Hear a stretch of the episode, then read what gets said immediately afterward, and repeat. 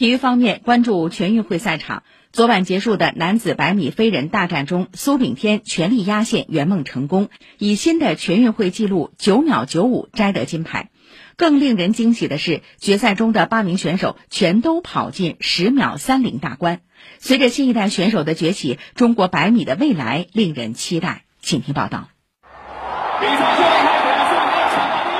九秒九五，新的全运会纪录，第四次参加全运会。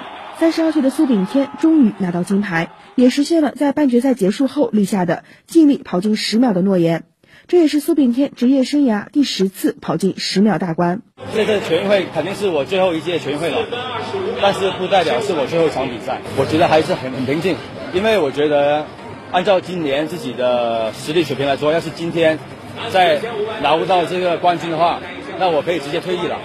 此前三届全运会上，苏炳添因为各种原因和金牌擦肩而过。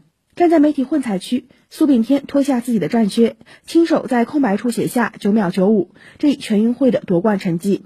而在这个数字的旁边，是他在东京奥运会男子百米半决赛上创造的九秒八三的成绩。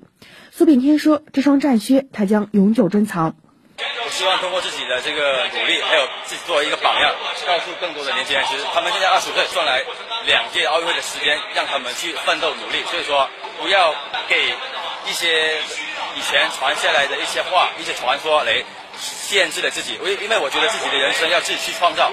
同样作为老将的谢震业，看到零零后们的大放异彩，他说：“这不仅是他经历过最难的一届全运会，也是最好的一届全运会。”小将慢慢起来，那说明我们在后面的国际大战上有越来越多的一个竞争力了。